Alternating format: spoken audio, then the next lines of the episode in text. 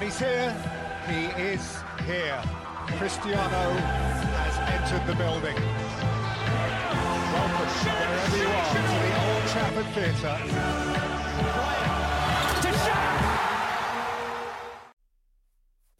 Good guys, welcome back to this episode of the Sculpted Podcast.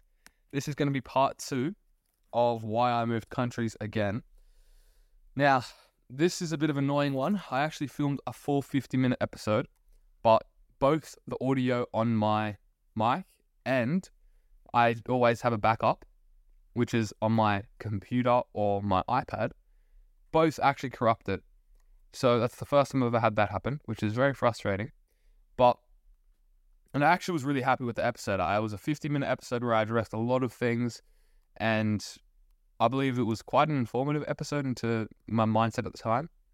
Now, I only filmed it yesterday, so hopefully I still have that same, let's say, capability and let's say, hmm, vocabulary, reciting ability, all of that so that this episode is as good as the one that you will never ever see and that I'll never be able to watch back. But, anyways, with that being said, I've just listened back through part one because I don't really remember what was said in the first 20 minutes. I do remember what the last bit was, but I'm probably going to be a little bit repetitive here and probably going to forget a few important things. But for me, instead of missing it, I thought that it would just be best to do it again because I think that it's going to be good for me to go back on, and I'm probably going to go completely over what I've already said, and even that in itself, I've already gone over what I've said. But I'll start off where I ended in part one, which was I believe I started training in Budapest with this team. Now, this was, I believe, week five post surgery. I'm about week week eight post surgery now, I believe, maybe week nine post surgery. So I started training with this team, and I it was very very low quality. It was fourth division, so just amateur, not even not even semi professional. They were all just playing for fun. And in the first session, I was a little bit rough, a little bit uncoordinated. Um, but wasn't horrible. Main thing was my footwork was good, uh, which was expected, but not up to scratch. And if anything, actually just a little bit scared. If that, I think that the best word to to explain was actually I was just scared of getting hit in that area because if I was to get hit in that area, then this would be very very bad for the recovery because I would then have to get surgery again potentially. I, I won't go into the depth of what the surgery was in the first place because it's a bit intrusive. Um, and it is, I want to do a, a separate episode on that. So, what the training looked like was poor from me. I wasn't expecting myself to be great, but I wasn't expecting myself to be that bad. Now, what happened from there is I went to training again the following day, but it was even worse. And that was because I was put into a different situation. So now we're playing small sided games. And something that I kind of pride myself on when I'm playing football is my attacking style of goalkeeping. So getting in front of the ball, putting myself in situations where it may hurt me, but I am proactively defending the goal. Now, because I was scared of getting hit in the area of which I had surgery, I didn't put myself in any situations where I would be in an attacking slash proactive position. Therefore, I really just felt as if I wasn't ready to come back. And I felt so far off the measure. I felt, honestly, probably the worst I felt playing football ever. And I'm not talking about like mentally, it was, I'm physically bad. Now, I think it's fair to say that because I, I believe maybe the last time I was injured completely was when I had a stress fracture in my L5. Now I have had a torn meniscus before, but I was only out completely for about two weeks, I think. And even then, I was still able to do stuff. Now, with this, I was completely out, bedridden, couldn't move. So I'd never been so debilitated before, where previously the last injury that I had had was a little bit debilitating, but far from the measures of uh, the most recent surgery. So I kind of really overestimated, I guess, the time it would take me to return. Now, I don't know if I said this in the first 20 minutes. I probably didn't, but I was going off advice that I probably. No, I went to the right place to get this advice. I did. And it's good that I listened because he's someone who is. Um, he knows his stuff. But in this situation, I think it was wrong.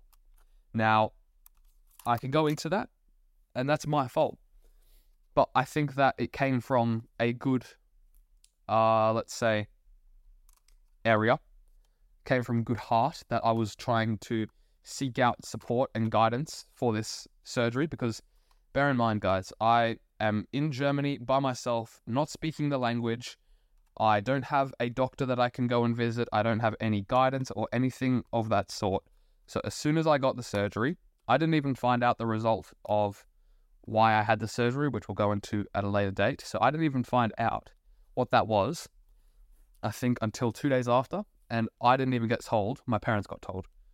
And they're in Australia, and I'm actually there in the hospital. So they find out, they tell me it's all good. But it's crazy. I had no support, I had no guidance, and I had no doctor to help me with it. I literally was using ChatGPT to guide me. Now, of course, there's going to be flaws in that. I probably didn't expect it to be this big of a flaw, and potentially that was because I didn't do enough work because I thought the advice that I was getting would be sound and fair. But I'm still struggling uh, in terms of fitness, in terms of getting back to 100% in training at the moment. I'm not able to move like I used to. I am a little bit rigid when it comes to 1v1s. I move way too early. I kind of flinch a little bit, and it's not like me. Now, this is also because for the past six months, pretty much, I haven't been doing goalkeeper training. I've basically just been doing my own training by myself for the past six months, and it hasn't been good training. It's been really bad training because ever since I came back to Australia for visiting my family after the season finished, I was looking for a team. I couldn't play with the old team that I was with. They got relegated into the fourth division. They can't have the international goalkeeper as the third goalkeeper. It's not worth it for them. And yeah, it's it was difficult for me because I couldn't find a team. So I was trialing. I was moving. I was traveling everywhere. I think in the past six months, and again, I don't know if I said this in the first 20 minutes, but I definitely said it in the remaining 30. In that six month period, I had moved, well, not moved, sorry, I had traveled. I did move a lot though. I had traveled, I think, every week or two weeks or so, whatever it is. So basically, the first few, the first week that I came back to Germany after being in Australia, I was in Nuremberg and then uh, Erlangen, so close to Nuremberg. So I was all around there. Then I went to Cologne, I believe, and then I went to Italy. Then I went back to Cologne, and then after that, I went to um that's when I got the surgery. So after Cologne, that's when I got the surgery. Then after the surgery, two weeks after the surgery, so I'm still pretty bedridden here. Like I, I, I could only just start walking again. I go to London, and then after London, I have to go back to Germany, and I have about I think five days to pack up all my things because I decided to move to Budapest because that was my last resort. Now, that Budapest was my last resort, and it's always been my last resort if I couldn't find a team because I thought that if I could go play for a Hungarian team, it would make sense because I'm a Hungarian technically. Uh, my Hungarian citizenship has been approved, although I don't have it in hand yet. So I am theoretically Hungarian because my mother is, although I don't have the documents to prove it. Therefore, I can't play in Hungary until I get these documents, which is one reason why I came back. Now, I hope that I explained it in the first 20 minutes in depth, but in summary, there were four main things that were blocking me from playing in Hungary. Now, one of those things was firstly the citizenship. Okay, if I don't have this citizenship, then I can't play in the second or third division. Now, of course, that leaves the first division, but coming in mid season as a probably third or second keeper in the first division is really, really unlikely. And then being a foreigner, it makes it even harder because they're just going to be looking for Hungarian players because these players they can easily get for more bonus pay essentially. Because when you get young players who are Hungarian, they get paid more. The club gets paid more by the um, federation because they're growing homegrown talents or whatever. So having an international as a goalkeeper uh, who isn't playing, it's just dumb for a team. So that's already really scarce. And then we're just assuming that they're also looking for a goalkeeper mid-season. So first of all, we've got the Hungarian citizen block. That leaves me only playing in the first division. And then after the citizenship block, I've also got the scarcity. So, what teams are actually looking for a goalkeeper? What teams are actually looking for a goalkeeper in, let's say, even assuming that I get my passport and citizenship, out of the um, three leagues that I can play at, that I would play for, what teams are looking for goalkeepers? That's going to be pretty hard, okay? Because I'm not, I'm not well connected in in Hungary. I forged a few relationships through LinkedIn. I met up with a few people. I spoke to a few agents, but it's very unlikely that a team's even looking for a goalkeeper mid-season, and also a third goalkeeper because that third position is very useless for most teams. Because if the second gets injured, then that third becomes the second, and they don't need a third anymore because they've still got the third. He's just injured.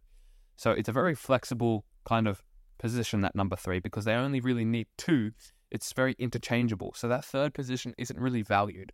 Now, that's another block. So we've got the Hungarian block, we've got the scarcity block, we've got the goalkeeper block, and then we've got the other block, which is they only have two weeks left of their season until they go on mid-season break. So just like in Germany, they have a massive winter break because it gets too cold sometimes. So their pitches freeze, there's too much snow, and it's too cold to play football. So they finish their season. I believe in maybe one to two weeks now. So considering that only now I'm at 100% with a team that I can train now, and even then, it's I'm still not like at 100%. I'd say I'm at 90% now in terms of quality. I'm a little bit sketchy still. It would be good to be with a goalkeeper coach, but I'm not at 100%. So I could probably trial with a team like this as I am, but considering now, only now, I would be able to train and trial with a team. That means I only have two weeks to find a team until everybody's off until February. So that's the other thing. I only had two weeks to find a team. Now, all of those things considered, those three things, not including the Hungarian citizenship, make it very hard to find a team. But what makes it impossible to find a team is the Hungarian citizenship. I don't have it, so I'm not going to be able to find one anyways. Now, the other thing, it's not a block, but it's contemplating. There is this friction, right? Is it actually worth me finding a team at such a low level and only playing there six months?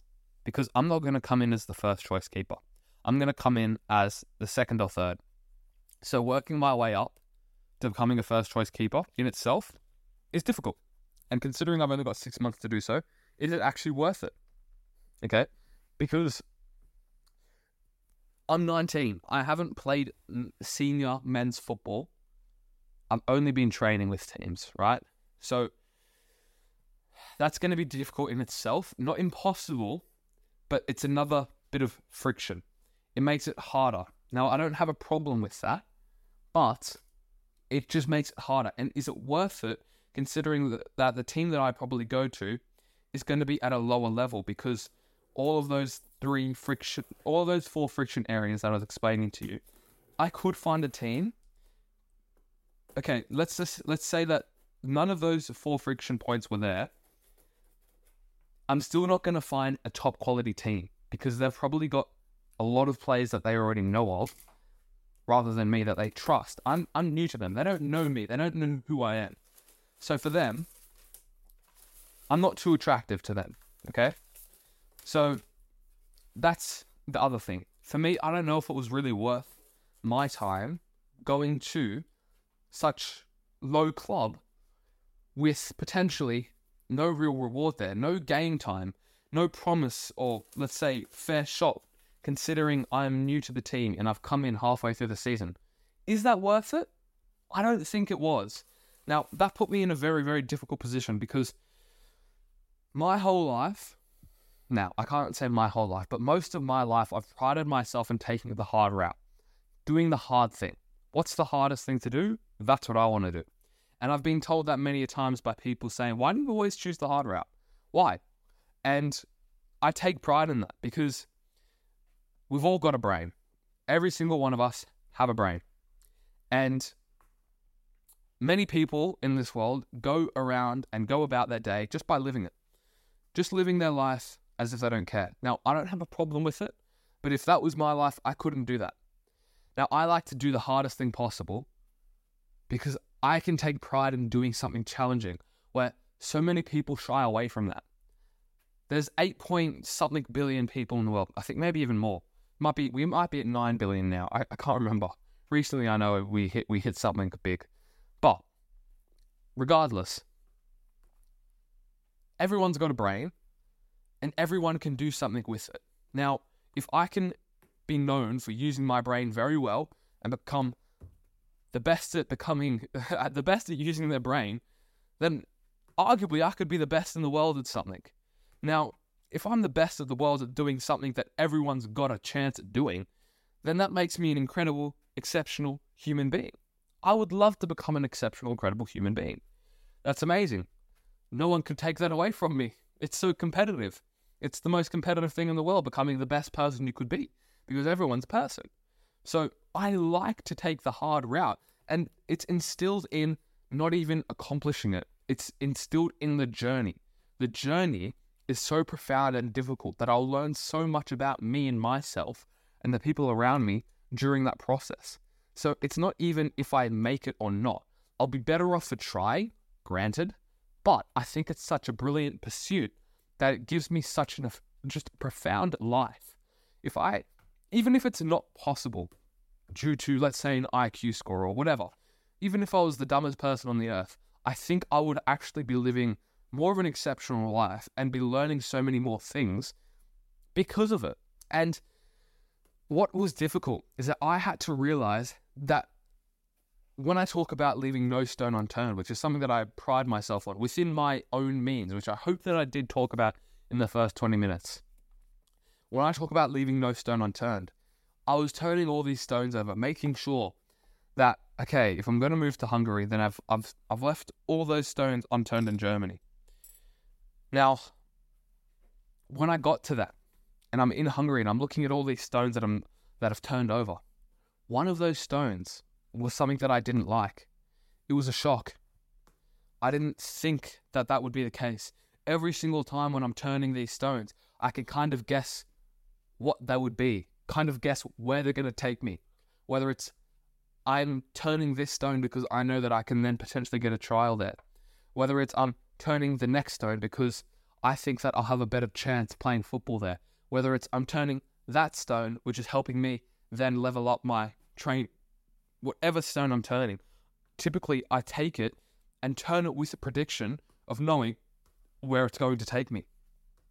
But this stone was a shock because after turning all of these stones over, it kind of put me at a realization and at a dead end, realizing that I've turned all of these stones and I've done everything I can to this point. But it's leaving me realizing that I've actually got to go back and I've got to go and start again. Because for me, going to Budapest was starting again, it was starting new. But that wasn't going to work either. So it hit me.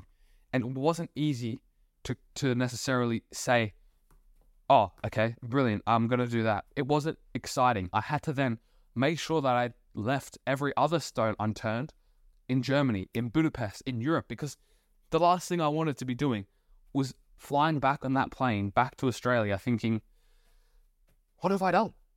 I've just left my dreams and the past five, no, six years of playing football, and I've just left it. My whole mission was to play football in Europe and to become the best footballer that I can become in Europe. I never thought that I'd be back in Australia at this point. I thought that I would be, ever since the age of 15, playing in Europe. COVID sent me back the first time. Okay, that's fine. I can deal with COVID. I'll make the best out of it. I did. I then played for Sydney FC and Macarthur Bulls. Okay, now I can move and travel again. I'm 17. I moved to Germany. It was a tough six months, but then I found my first professional team. Six months later, I'm back in Australia. Whilst I'm back in Australia, I had some very, very promising teams lined up. Unfortunately, nothing came to fruition. One month afterwards, I was with a few good teams. Nothing came to fruition again. And then I get the, the surgery. Surgery came out of nowhere. I found out on the Friday what it is. On the Monday, I had the surgery. So the next working day, I had to get the surgery. It was sudden. Now, after the surgery, I thought that I'd move to Budapest to start again. Then one month after that, I started again in Australia, and here I am now. Now, that was difficult, not mentally, because I had no problem with moving back to Australia, even though I had prided myself on taking the hard route, because I had actually made sure that that was the right decision for me. Now, when I mean it was hard to make that decision, I don't mean mentally, as I just said then. It was actually just hard to make sure that it was the right decision because I can't predict the future. It may have been the wrong move. Maybe I would have found a team in Hungary. It's possible that I could have. I know that I could have found a team in Germany. That's a fact. I could have. But was it worth it? Maybe not. And I will never know. I will never know. But from the calculations that I did, I believe that I had to make that move back to Australia because it was the smartest move strategically, statistically, and everything above, rather than staying in Europe and running the risk of not finding a team for a year. Because if I didn't find a team for this season, for the 2023 24 season, then that would be very bad for my career. So if I go into 2023 24, sorry, if I went 22 23 with a team and then 2024 with a team and not miss that season like I would have potentially, that does me that puts me in a much better place for finding a team for the following season or even just leveling up. So that move was calculated, very calculated. I think I did talk about this in the first 20 minutes. The processes and uh, strategies that I had in place to make sure that was the right decision for me. I spoke with many people, many close close allies, okay? Not close friends because the people who I spoke to, the allies who I spoke to, I don't speak on a regular basis. We talk to each other when we need help. We talk to each other when we need to bounce ideas a very good friend of mine, a very good ally of mine. I know that I can call him up and he'll answer. Literally on the way after training. That training session that I said that it just hit me. That training session, the second training session with that fourth division team, it hit me. After that session, first thing I did was I called him. And he picked up, we spoke about it, and literally we had a plan. We said, okay, the next two weeks, I'll give myself to recover and get back to 100%. So this would be now. I gave myself two weeks. So now, I think it would be, or maybe a week ago. And then I'll try and find a team in Budapest. And if I didn't find a team in Budapest, then I'd come back to Australia. And I was thinking I'd come back to Australia in December. Now, what made me come back earlier was when I was speaking to him, I completely forgot about the, the passport. So I was only thinking about three situations.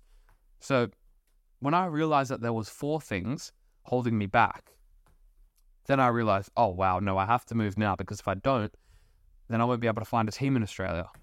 So I had to move fast. And it's a lot of a lot of difficulties actually logistically making that move because it wasn't just I'll move back to Australia because I've just moved to Budapest. And let's say 70% of my belongings are in Germany. I also can only fly out of Germany. So I had to spend a week in Budapest because I had booked my accommodation still, so I didn't want to waste all my money. And then I moved back to Germany. And the hardest part is actually moving all of my things back to Australia. I've got probably 100 kilograms of clothes, uh, of clothes, of pots and pans, of household objects. I had moved houses every six months. Every six months, I was getting a new wardrobe. I had suitcases upon suitcases. People had left stuff with me. My mum had left stuff with me. I had left stuff with me from when I was living in Germany in 2019. I left that with my cousins and I picked it up in 2022. I had so much stuff with me, and now I had to send it back to Australia within three days. So I came back to Germany on, I think it was the 31st, maybe. And then on the 3rd, I was flying back. And on the 2nd, no, on the 1st of November, it was a public holiday. So I had to pack everything in four piles. One was the throw out, one was the send back to Australia, one was the pack, and the one was the donate.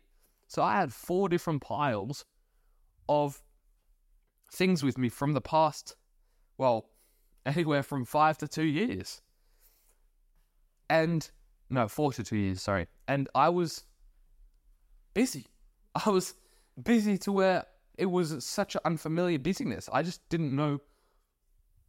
I'd never been in this situation, right? I'm 19 and I'm, I'm having to move my, my life's belongings with me and my life savings. And a lot of that I had to chuck out. Probably a few thousand dollars worth of things that I actually just had to chuck out because I had saved up for a lot of things in, in Germany and I didn't want to ship them back because it would be too expensive. And then that's basically just a loss for me now because I'm not going to go buy them again in Australia because they were so expensive. So I had to lose a lot of things in Germany. So that was difficult. And I only had a few days to do so. And in the end, I had to ship all of that back to Australia.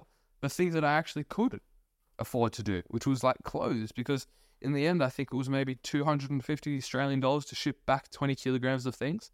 But if I was to ship back all of the other things, then it would have been $500 for just five five expensive things potentially, and that that it just pushes me over the limit. So there were so many things that it was just no one talks about it. No one talks about no one trains you up for these things. You know, in school you didn't learn how to move all your things from one side of the country, well, from one side of the world to the other. You know, these are skills that I had to develop in a very short amount of time. And don't get me wrong, I've done it before, but this was, it was, you know, the end of the road for some of those things, for some clothes, for some items, for some BlazePods, for some things. It was the end of the road. And I had to manage that. Now, that's not easy, not easy to do. So I'm back in a, I'm, I'm back in Germany and I've packed all my things and I'm I'm ready to fly out of Germany, leaving behind the past few years, anywhere from four to two years. My my my dream of playing in Europe, and that's not easy, but it was easy. Okay, it wasn't easy logistically, but I've got no problem with it. I didn't have any regret so far. I don't have any remorse or anything in, of, of feeling like I've I've left a stone unturned because I had these processes in place to make sure that I wouldn't feel guilty. Because if I did feel guilty, then I've made the wrong decision, and I'm not going to make the wrong decision here. I believe, at least, within my knowledge of what I know, I have done the right decision.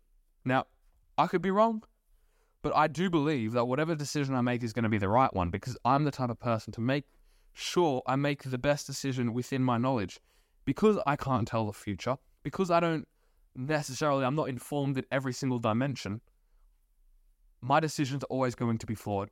But maybe it's not worth me exploring all of those stones because I might be forgetting the biggest stone of all. So for me, I believe that I had to make the right decision in what I knew. That was coming back to Australia. Now, again, I don't know if it's the right one. I don't think I'll know for a long time. I don't know where this is going to take me. I don't see this path. I always had this path knowing that I would play in, in Europe. But now it's not that. I'm almost too old to do what I've been doing because I don't have the youth football uh, path. That youth football in Europe was very important for me. I didn't even do that. I skipped it. I went straight from under 18s to first team. That's almost too big of a skip. So I almost have to go back into youth football now. So it puts me in a weird situation now because I don't know where I'm going to go. because getting back to Europe, I'd only go back to Europe on a full professional contract. I'm not going on a Regionalliga team. I'm not going for some fifth division team. I'm only going on a full professional contract. So how am I going to get that professional contract? Well, I'm probably going to have to be playing in the A League regularly. Now, to play in the A League regularly, I'm going to have to be quite a bit older. I don't think I'm going to be able to play in the A League regularly at 19 because it's going to take me some time. Maybe I can find an A League team within the next year or so. But then starting and playing, well, I'm going to have to have at least one good season to start playing in Europe. So I'm thinking in about three years, at the best, I'm going to be playing in Europe again. But I don't know. And I won't be able to tell for a while. But I hope that kind of um helps you guys a little bit understand where my brain is, what my thoughts are, and everything like that. Um, because yeah, it's a, it's a crazy journey, but I think that I've kind of summarized it well there, and I hope um you can kind of understand a bit more about my situation and why I've decided to come back to Australia. But with that said, I will catch you in the next episode because maybe I can talk about my surgery, what happened there. That might be a good one to talk about. But, anyways, guys, thanks so much for listening, and I will catch you tomorrow.